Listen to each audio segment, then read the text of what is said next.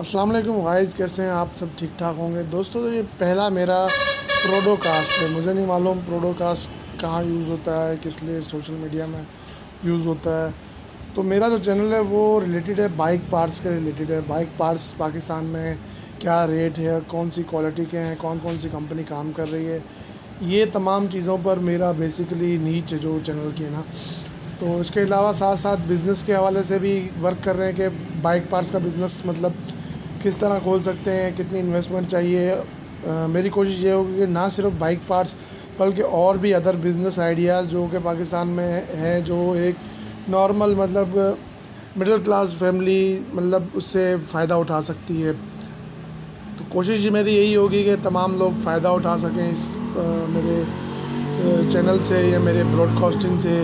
تو آپ لوگوں کے ساتھ کی ضرورت ہے، آپ لوگوں کے ساتھ بس مجھے آپ کے لائک اور کمنٹس یا پھر آپ کی سبسکرپشن کی نیڈ ہوگی۔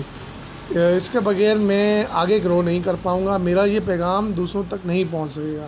تو آپ لوگوں سے ایک بار اگین ریکویسٹ ہے کہ مجھے آپ سپورٹ ضرور کریں۔